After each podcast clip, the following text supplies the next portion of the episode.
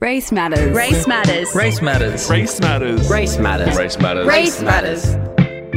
Race matters.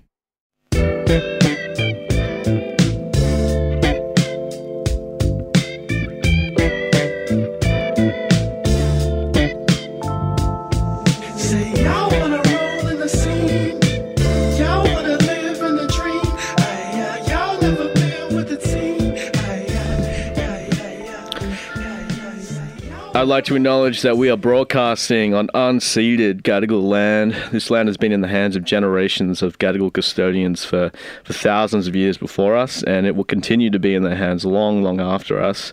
It's a meeting place for sharing knowledge, for sharing stories, and sharing song, and we are privileged to be part of that storytelling here today and every day here at FBI Radio. I pay my respects to Gadigal elders past and present, and we are also broadcasting from Redfern right now. Redfern is the birthplace of black theatre in this country, and Redfern is a site for resistance and resilience for First Nations people. Welcome to Race Matters.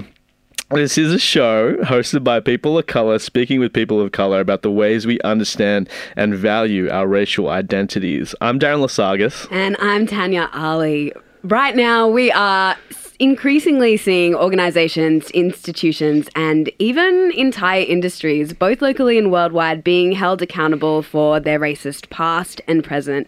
Today, you're going to be hearing from poet Eunice Andrada, who this week, as part of a collective of Filipinx Australian writers, penned an open letter to arts journal Verity La following their publication of a creative nonfiction piece by white author Stuart Cook that now even the journal admits was racist and misogynistic. Plus, uh, to mark our first hour long show, uh, we thought we'd get a bit reflective. Uh, it's been a bit of a long, not a bit, it's been a long road uh, to get Race Matters to where it is today. And we're going to talk about that long road, uh, a Race Matters origin story, if you will. And uh, let's be real, it hasn't been pretty. So, yes, a whole hour. It's here we are every week. We we out here. We out here. I'm so excited. Um, and of course, Sarah Khan uh, could not be co-hosting today, but she we will hear from her later in depth. Um, having more time right now, I feel like it's definitely welcome. There is no shortage of things to talk about at the moment. While, of course, anti racist movements have been fighting for hundreds of years, which I feel like is very important to acknowledge, right now feels especially momentous. How are you feeling, Darren? Yeah, look, it, um, let's not forget that the past few weeks of conversation have been driven by a fight against anti blackness.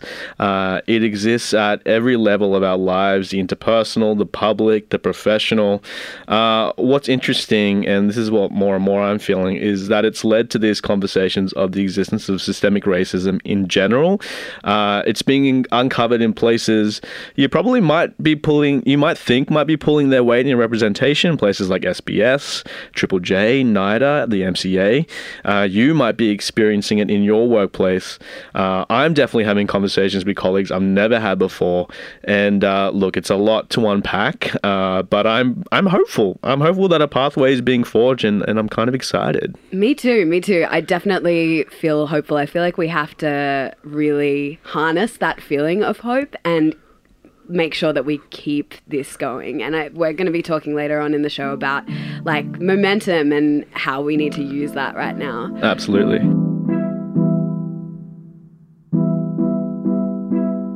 You're listening to Race Matters. I'm Tanya Ali. And I'm Darren Lasagas. And about a month ago, Australian arts journal Verity La uh, published a piece called About Lynn by Stuart Cook, who's a white author and academic. And in the piece, a white male author has sex with a Filipino woman in Manila. Uh, it immediately received backlash from a host of readers uh, about the racism and sexism in it. And Verity La acknowledged this by adding a content warning uh, in which they said the work and I'm quoting here, may be considered offensive to women and to people of color, particularly within the Asian community. But uh, uh, after apparently extensive consultation, they decided to keep the piece up, saying they believe it addresses difficult issues uh, related to male white privilege in order to critique rather than exploit them. Which I don't know about you, but I know very few white dudes who are fully aware of their privilege, let alone actually able to critique it. Uh, it all feels like a bit of a red flag. But I didn't actually get to read the piece, and it's now been taken down, thanks in part to Ilongga and Filipinx Australian poet Eunice Andrada. I spoke to Eunice about the pervasive whiteness of the Australian literary scene and holding publications accountable. And just a content warning uh, this interview contains mentions of sexual exploitation, sex tourism, and abuse. Here's Eunice speaking about the piece itself and its harm. It's written completely through the colonial male gaze. Um, it reproduces racist as well as sexist stereotypes about Filipino women because of the way the character Lynn is written uh, with no agency. And it is honestly, as many other people have said, it's a really dehumanizing narrative about Filipino women, um, as well as more broadly Asian women. And it's the kind of narrative that um, I think justifies violence against our communities because of that dehumanization. Um, and I think it was published without regard for the context that Filipino live uh, that Filipino women live in, um, where we live in this colony of Australia where uh, Filipino women are six times more likely to be victims of homicide, and it's narratives like that. It's narratives like um, like the one Stuart Cook wrote that continue to drive these justifications for violence. So I was honestly shaking when I first read it. Um, I couldn't finish it at the first go. I had to send it to um, my community, uh, Filipino writers that I knew, um, and to ask them if they had known about this and what the re- what the response had been. Um, but I was honestly very triggered um, by the by the piece. Um, for myself, as a survivor of domestic and sexual violence, I could say the work was truly, truly harmful, not just to myself but to my communities as well. Uh, because the reality of sex tourism in the Philippines is so prevalent, it's something that's inescapable. Um, a lot of Filipino women spoke up on social media to call it out, um, as well as to relay their own experiences of um, of encountering predators on the street while going about their daily lives. Um, so that's one of the ways that the piece had a true, truly harmful impact on the community. Um, yeah. Yeah, it's so, so awful. Uh, and last week, you, alongside a collective of other Filipinx Australian artists, wrote an open letter to Verity La, ultimately demanding that they pull the piece and commission First Nations authors and authors of colour instead of publishing harmful racist work like this. Could you walk us through Verity La's response? Right, of course. Um, I also want to point out that before my own community had called out that piece and Verity La's publication of that piece, um, we only called it out last week because I only found out about it last week. But the piece was actually published on the 18th of May, so that was more than a month ago. And at the time of this publication, there were people who were against the piece being published. There were two people from Verity La's own team. There was a board member as well as someone who was on the journal's panel of editors who had called it out and were silenced by the managing editors as well as the wider advisory board of that journal. So, so there's that background. Um, I also just want to uh, point out before I go into the details of um, how my community got together, um, I also want to point out that Verity La does have um, have response strategies in place for this. Um, it's just that those response strategies weren't used uh, in this instance. I know that a few months ago uh, there was another story that they had published, um, and that story was also creative nonfiction. Um, it detailed a really problematic and unethical representation of a white female Australian poet, and someone had called it out, and it was immediately taken out, take, taken down. But for this piece, um, individuals had called it out, and they were silenced. And I knew last week when I had um, come across the piece finally, I knew that if I had come to them individually, they would not have listened and they would have silenced me as they had done with other people who had come to them individually.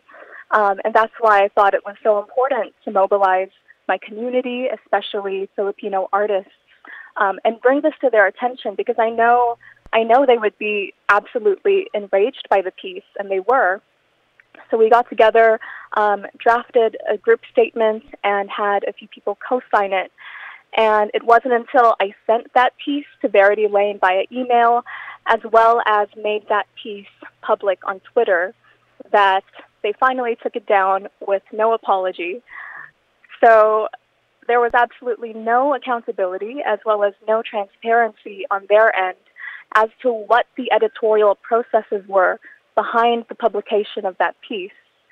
Um, so we're currently at the stage where they have they have posted an apology on their website, but it's an apology with again no transparency as well as no accountability because they don't talk about um, their social media response on Twitter, which was really problematic, and I'll talk about that um, in a bit. But um, they also don't talk about the editor who accepted the piece, and they don't. They completely erase Stuart Cook's role in all of this. Um, they they they don't even name him in his apology, and they don't specifically name um, the the people behind the decisions to publish as well as defend the piece. So it's all very murky, and um, a lot of people think it's a very weak apology um, that was only made because they fear further backlash. Yeah, can we quickly talk about that super unhinged Twitter response that happened? Right. Yeah, just it was after ridiculous. it was just Uh-huh. after they had pulled the piece, right? Yes. Yeah. So that was about last Friday, and when I had made public the open letter that um, writers and I had put together, um, Verity Lane started responding. Um, responding is not the right word. They started lashing out at specific communities of people, and it was very pointed who they were responding to in this way, and that was people of color. Um, when people of color on Twitter were offering really valid and justified condemnations of that journal's editorial practices, they were blocked. Uh, and even worse, Verity La also made fun of an Asian female writer's English, um, as well as uh, as well as attacked that writer's credibility just because that writer used the word hectically in their tweet, which is ridiculous because hectically is an actual word. But also, it just goes to show just how much white supremacy polices us and our language, even as we are offering valid critiques. So there are those kinds of really um, outrageous responses, um, alongside their very calm and thoughtful responses to white users on Twitter who were saying the same thing as we were. So there was that really huge difference in their responses to people of color, um, as well as their responses to white people on Twitter. And I guess all of this sits within a wider context. You know, at the moment, there is a lot of public institutional critique across industries. Not to say that resistance against white supremacy is by any means new, but how are the conversations that you're having right now about whiteness in the literary world different? I think in the literary world, there is a pro- there is a problem of white supremacy. There's also the problem of elitism, uh, because there are different circles in the literary world, and some are circles that really protect each other and really cover up for each other. So, as we can see in this example of calling out white supremacy um, and the lack of accountability, uh, we can see that as even as we as people of color demanded that they hold themselves accountable, there was still zero accountability and zero transparency.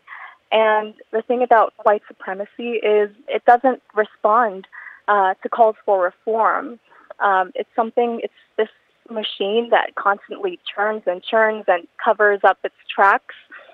Um, and I also want to point out, um, because in different arts institutions, but specifically this pub, this organization, um, people of color are represented in its board as well as its um, as well as its um, editorial um, editorial panel. So there are people of color in that organization, um, and even so, they uh, they were still able to perpetrate white supremacy and perpetrate white supremacist violence against our communities uh, because of their values. Um, to me, it doesn't matter so much that an organization or an institution has people of color um, as part of them. Um, they are still absolutely able to perpetrate white supremacy through their values as well as how they respond to critique. Yeah, absolutely, absolutely agree. Um, I guess there are more conversations now than maybe ever before, at least in our Yeah. lifetime. Um, how do you think we can best use this increased momentum? I think we need to be amplifying each other's statements as well as um, amplifying each other's causes, um, especially as marginalized communities. Uh, for example, um, in our recent cause, in our recent um, fight to get this piece taken down, so many other um, people of color allies um, hopped on and were able to amplify our message to make sure that issues like this don't fade to the background. And we need to be able to support each other in this way so that white supremacy doesn't continue to turn a blind eye to our pain and to the harm that they cause our communities. We have to be able to keep this conversation going. Um, for example, with that Sydney Film Festival controversy um, around that film Mukbang, um, the conversation is already dying down, and there is a lack of accountability that Sydney Film Festival has shown um, about their decisions to choose that piece for an award, um, as well as to still herald that piece. Um, but we still have to be able to have these conversations and push for change, not just diversity, but for real structural change in these institutions.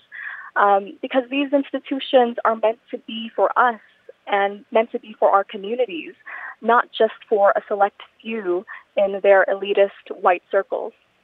Here, here. And I guess on the note of amplifying uh, each other's work, I'd love to pivot to talk about the Digital Sala, a virtual Filipinx uh, literary festival that you co-organize. Could we could we talk about how the idea for the festival came about? Sure. Um, finally, something happier to talk about. totally. um, so the idea actually came about in April 2020 this year, and that was at the moment when uh, the COVID situation was reaching its height all around the world, and uh, it didn't start. The Digital Sala Virtual Filipinx Festival didn't start in Australia. It started in the U.S. It started in California through the joint effort of many people, uh, of many um, Filipinx authors and organizers that I, I admire so much, um, who are mainly based in California, but also based in different parts of the U.S. And they came together to create this virtual Filipinx Literary Festival as a way of combating uh, the increasing um, artistic as well as social isolation of this time. And as as a, as a virtual audience member, I was really inspired by this festival. And um, the thing about this festival is it's completely decentralized. Um, and the way it works is um, people from around the world can create their own branches of the festival and can create their own events. Um, I should explain, I should have first explained that a sala is a living space in any Filipino household. Um, so the idea is that people from all around the world can expand the sala to be able to cater to their own communities. So I decided to get in touch with those organizers in the U.S. and pitch my own idea for my own series of the digital sala events here in Australia, um, as well as incorporating some participation from uh, from authors in New Zealand as well. So that's where it started, and throughout quarantine, it's been this immense beacon of joy as well as hope and community and nourishment to be able to have these platforms where we can come together as a community and just share art. Yeah, how amazing. I I didn't know that at all. It's such an incredible like event model to have it decentralized like that. And you've been holding kind of online talks over the last few months. Um, I have, yeah. how's the reception been? The reception has been really warm, thankfully. I think spaces like this, whether they're in person or digital, are so needed in our community, especially in this time when uh, we are still facing so much isolation and increasing isolation because of the health crisis, um, as well as geo- um, geographical barriers. Um, so it's so important to be able to make and create and share these open spaces where any where anyone can take part. Um, I think for the Filipino community here, um, the, the, the response has been especially warm, um, and that's because of some of the issues that we talk about during the digital sala. Um, they're not just uh, the digital sala events that I've curated and organized are not just simple art sharing events, but they're also community discussions where we can talk about things that impact our community um, as Filipinx Australian diaspora here in Australia, as well as um, issues that are impacting our communities in the Philippines. So, for example, um, our second event, we had a Black Lives Matter solidarity reading um, that was very warmly received um, by the Filipino audience. Um, but the key thing about that event was um, its purpose was to be able to amplify um, black-led projects in Australia as well as the U.S., as well as raise awareness about police brutality here in Australia, um, to be able to educate. Um, uh, well, basically, in my Twitter responses, I told everyone tell tell your racist titos and titas like tell your racist aunties and uncles to like tune into these events. Um, but to be able to educate our community about our own anti-blackness and our own anti-indigenous racism in, in, in, in the path towards combating those issues within our own community it, it's such an important conversation to have, yeah, especially, I mean, in even more broadly Asian communities, there is this persistent anti blackness that people don't talk about enough. And if Yeah. we don't talk about it, we can't dismantle it. Totally. Yeah. It's it's such an ongoing conversation, especially with our with older members of our Filipino community, for example, who are so entrenched in their ways and are so um, unopen to changing their minds. But um, hopefully, art events like this are a step towards, um, I guess, a broader perspective for them. Absolutely. And are there any upcoming events that people can look forward to? Yes, there are two um, to be confirmed events. Uh, there are going to be panel events involving um, Australian authors as well as U.S. based Filipinx authors. Um, and we're going to be talking about decolonial poetics as well as what it means to build communities across literary diasporas.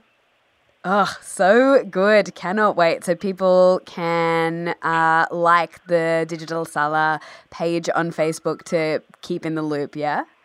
Yes, uh, we're also on Twitter as well as Instagram.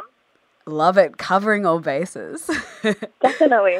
Oh, I also want to add that, as I said, the digital sala is completely decentralized, uh, which is a really lovely and nourishing way to hold a platform of events. So if anyone wants to create their own digital sala event, um, just get in touch with the digital sala online through um, social media. Amazing. And finally, uh, this is a question that we ask all of our guests who come through on Race Matters. Eunice Andrada, when did you realize there was power in your race? I think I realized there was power in my race when I realized the way my body was racialized. Um, see, I was born and raised in the Philippines, and I didn't come to Australia until I was 15, um, until I was racialized as an Asian woman and racialized as a woman of color. So I didn't, I didn't know that um, those kinds of identities could be imposed upon me. Um, but I've since taken power in in the label of woman of color, as well as in the solidarity that that label brings. I think there is so much power in myself, but also, but more so in myself when I'm together with my communities and we're sharing that power and we're amplifying and elevating and championing each other. I think that's where the real power is.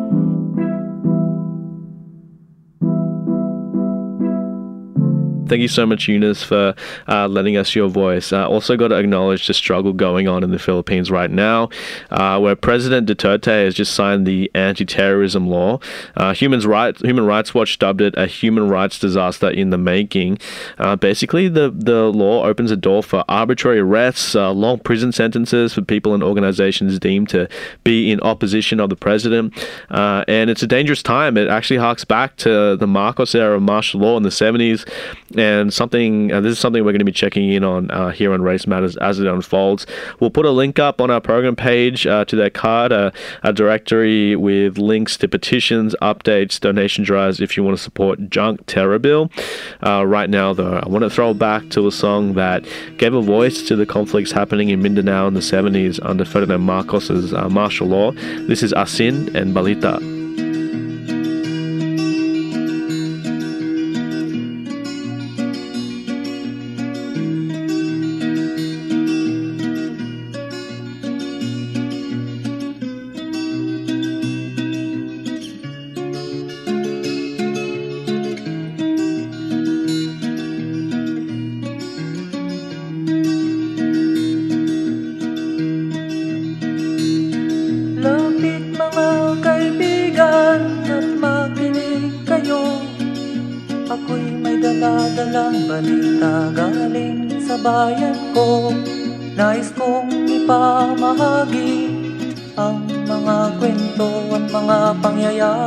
Nagaganap sa lupang pinangako.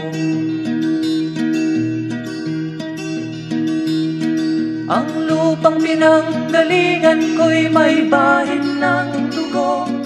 May mga lorong di makalipad na sa hawlang ginto.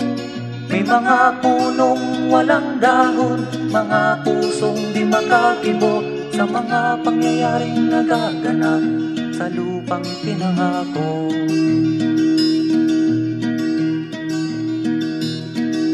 Mula nang makita ko ang lupang ito Nakita ko rin ang munting apoy sa puso ng tao. Ginatungan ng mga kabulukan hanggang sa lumago. Ngayon ang puso'y may takot sa lupang ipinangako Lapit mga kaibigan at makinig kayo Ako'y may daladalang balita galing sa bayan ko Nais kong ipamahagi ang mga kwento at mga pangyayaring nagaganap sa lupang ipinangako. Dati-rati ang mga bukid ay kulay ginto Dati-rati ang mga ipon singlaya ng tao. Dati-rati ay katahimikan Ang musikang nagpapatulog sa mga batang Walang muwang sa mundo.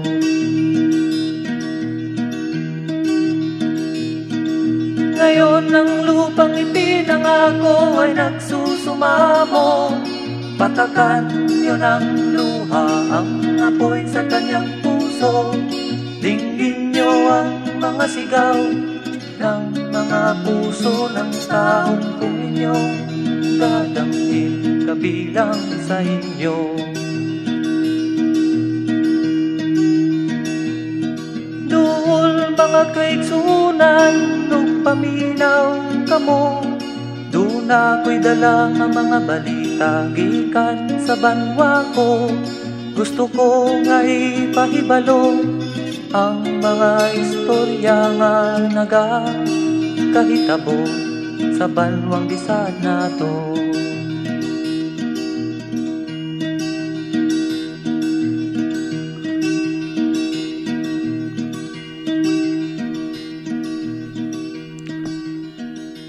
This is Asin and Balita on FBI 94.5, a song that defined a moment of protests across the Philippines in the 70s uh, under a tyrannical Marcos government. And whether you understand the Tagalog or not, uh, you can tell it's uh, an incredible piece of storytelling. It's really infused with pain and, and with power.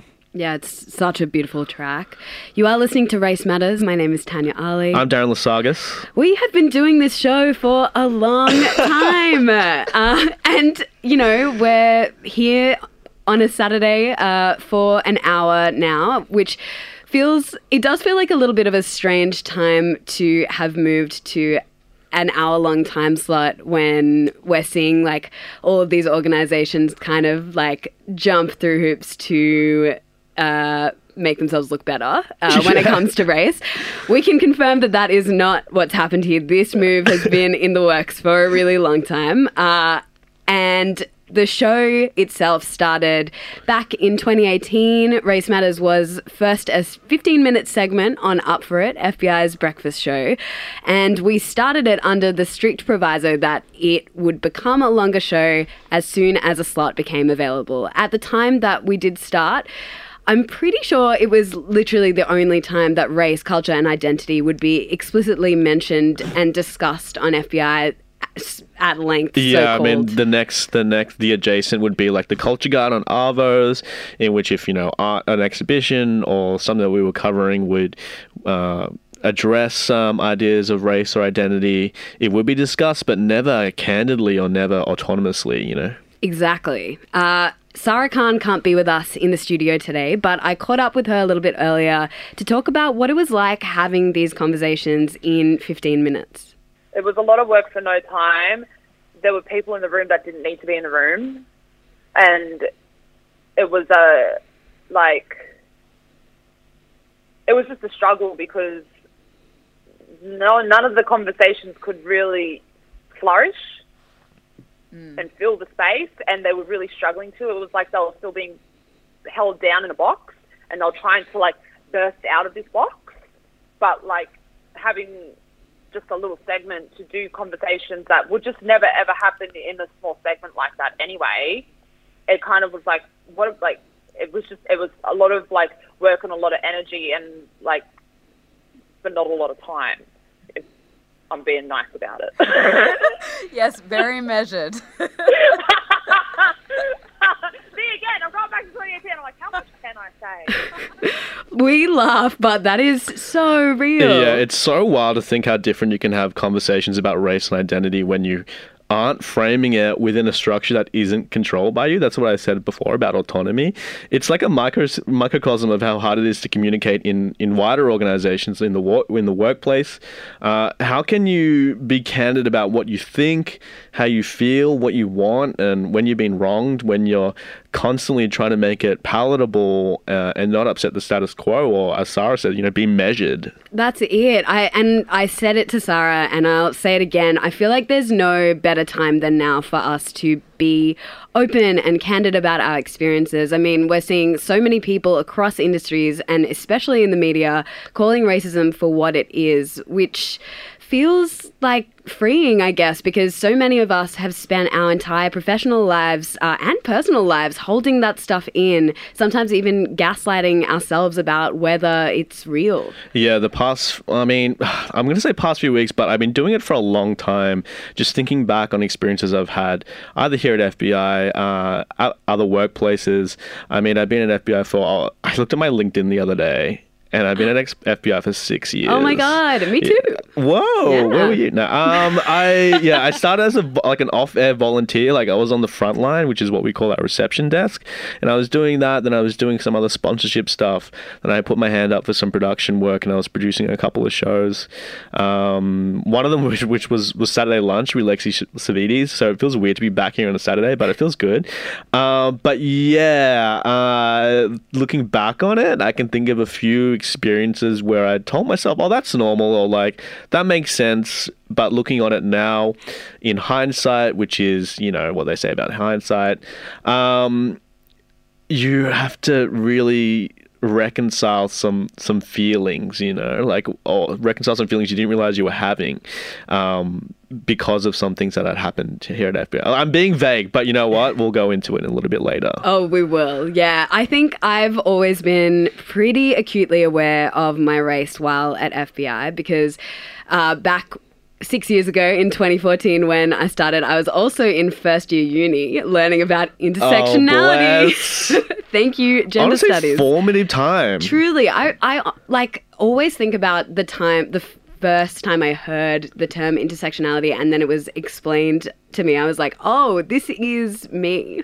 Um, and it's funny because I don't know about your experience, Darren, but for me, FBI has always felt like a really safe space in terms of being queer.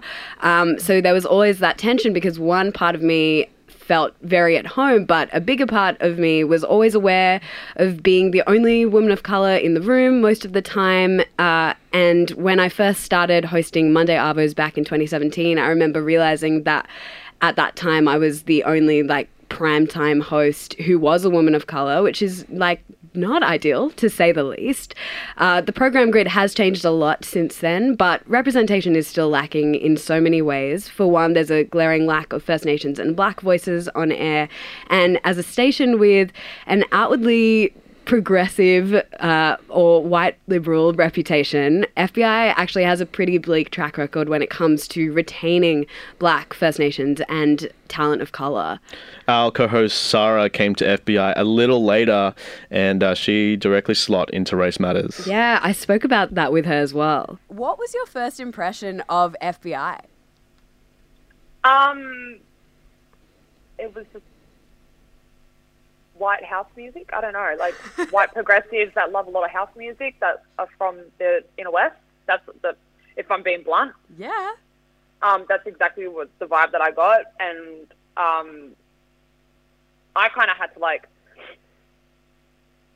be cautious coming into the space because I've been in lots of spaces with um, white liberal people that are do-gooders, and I always end up getting burnt for it. I always end up getting tone policed. I always end up getting censored and erased and gaslit. And so I and I'd gone through so much of that. So then when I came into FBI, and that's like exactly the image I got, I was just very cautious, and that's why I didn't really, I didn't really go out of my way to do any networking when I came into FBI or really learn about FBI, because I was like, I'm here for Race Matters, and I'm here to tell it straight to people that have no idea and are looking for information in comfort zones, and I'm coming in here to make it uncomfortable. So I'm not really here to make friends because I remember I got someone asked me a question of like, you know, why don't you do this at Koori Radio? And I was like, well, am I'm going to talk to black fellas about stuff that they live. Like I'm going to tell them about things that they know already. I was like, no, I'm what I'm doing. I'm doing is coming in here to do hold accountability and come into your comfort zone, come into your space and make it uncomfortable and exit. So I wasn't really like too keen on much networking when I already came into FBI, so I kind of kept very close to you and Darren because I was like, I'm only, I'm only here for them, and I'm only here for this show and for this content. Um, and I kind of kept it a little bit separate to FBI. I just kind of saw I just kind of saw FBI as um, like a smaller version of Triple J. Mm. I mean, and I had my yeah. yeah. yeah, So that was like my kind of vibe on it. Like obviously that's changed now, and I've met a lot of different people from FBI, and um, lots of people that are very much doing the work that we put forth on the show, Mm. and are not throwing their fragility in our faces about it. So you know, I've also had to kind of like give the benefit of the doubt as well. Mm. in terms of that. But I definitely don't regret coming in with um, my own barriers and my own walls up. Like that's just what we do all, all the time with every institutional space we come into. Yeah, this made me think about radio as an industry. It was a really interesting point uh, when Sarah uh, made about FBI being like a small version of Triple J, or this idea that FBI feeds into the national broadcaster talent wise. Uh, I feel like a lot of people think about it, but never really break down what that means. By nature, radio is such a one in, one out industry. There's only so many spots on air and such a large pool of talent uh, vying for those spots. Um, Ta- uh, Tanya, you and I are very lucky to have uh, those spots, um, but how much does the on air grid reflect the community it broadcasts to? You know, like how did they get there and who's calling the shots? Um, and if you ask those questions, I reckon you'd start to paint a pretty clear picture of what success for a radio station looks like and whether or not that looks like you. Yeah, and that wasn't more clear when it became crunch time for Race Matters uh, about a year, maybe almost a year and a half A ago. year and a half ago, yeah. which I feel like really marked a shift in the way we think about this show. Uh, basically, we were all brought into a room with management and a board member to talk about the future of the show because it was the end of 2018, the first year that we had done 15 minutes on the breakfast show, uh, and we all felt that 15 minutes was absolutely not sufficient. Uh, and we kind of were uh, demanding that we got a little bit more time, just half an hour, not a lot of time. Uh, but yeah. Yeah, and we say demand because I feel like, okay, this is going to feel pretty uncomfortable to talk about a broadcaster while I'm being broadcasted on Yeah. it. But I feel like we were promised a, f- a few things, including training, i.e., pathways for us to develop as a show with uh, two of our uh, members at the time not having the same radio experience that you and I had had. And so to kind of get a level up, but we didn't receive that. And therefore, it ended up being this tension uh, behind the scenes where we were kind of expecting something to happen that was promised to us, but then wasn't. And then when we brought it up formally, we were met with a wall. And it was hard to comprehend because it felt like we were or were fighting a losing like a already lost battle. Like we were already behind or we weren't deserving of something that we thought we were deserving of. And there were some things said in that room that have really stuck with me since and which are quite uncomfortable to unpack but which I think are so important for people to hear and for uh, Tanya and I to discuss because these conversations are happening happening behind so many closed doors doors in so many places. But what is dangerous is that we think that they don't happen or that we think that they were okay or that we think that um, we deserved those conversations that we were in the wrong. Um, and it's a classic feeling of being in a conversation hearing something off and only realizing later what you really wanted to say because in the moment there are so many things going through your head. You're speaking up you're speaking up to management, up to people in positions of power. You're not only speaking, you're asking for something, for support, for accountability, for affirmation. You're trying to prove that you have value, and that's a hard thing to do when there's a legacy, there's a precedent before you that says that you don't. And finally, everything you say could be used to prevent you from getting that. And all the while, the people in power are white, and you're the person of color in this conversation. And there was this one line that was said to me when we were saying that this show deserved a bigger platform was that we need to consider the audience of color and we need to consider the general audience. And I wish I arced up harder than I did back then. Um, but I know that that was wrong. And I said, what is the difference between me and the general audience? Am I not part of the general audience? And this is what we mean when you say you didn't imagine your experiences. While we're thinking that, we're desperately trying to convince ourselves that this isn't happening because that would be like too much work to unpack. Yeah, it like thinking back to that meeting is very hard. Um, but at the same time, because of all of these broader conversations that the world is having right now, I can't stop thinking about that meeting. Like, I never. I never thought that I would ever have to be in a situation like that at FBI, of all places, a place that I work full time, a place that for the most part, has felt like a safe space for me. And it just goes to show how white supremacy is like truly everywhere. Um, you did arc up, by the way. Yeah, thank you. Because I remember hearing that and just not knowing what to do with it. Um, and you were really measured. Um, Yeah. Lol. But, you know, Sarah and I kind of spoke about the meeting too and spoke about how you have to be measured to be taken seriously. And I definitely felt a lot of strength in that room because of us being there together. I think maybe that's the only conversation that I've had at FBI that uh, there were more people of color in the room than not. Um, and look, it it's hard. Uh, Sarah and I also spoke about whether, in hindsight, we would have done anything differently in the meeting. I think with all of these situations where we're blindsided and um, gaslit by white people for asking for the bare minimum, really, um, and it is like we're blindsided by it, and when that happens, we're always in shock. You you always go into a moment of shock, and you really need a moment to gather yourself because it's like someone's punched you in the chest, and you still it doesn't matter how many times it happens, it's still a fresh feeling.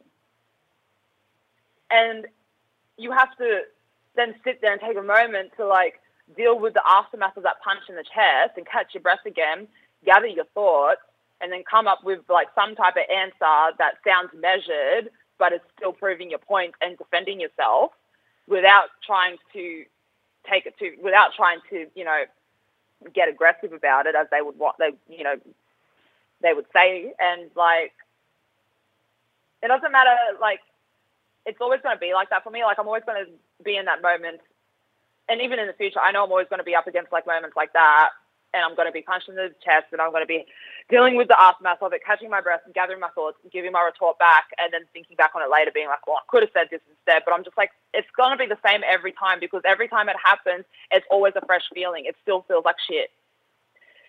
It's you're never ever going to be prepared for it, and so I don't like. I think like in my head, I like to think I would say all this other stuff, but I don't think I still would have been able to um, gather it in time to bark it back at them. You are listening to Race Matters. Welcome to our brand new slot. You're with Darren Lasagas and Tanya Ali.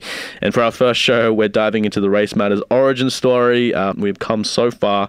And uh, look, we've been sharing some pretty raw moments uh, that have happened on the road to get here.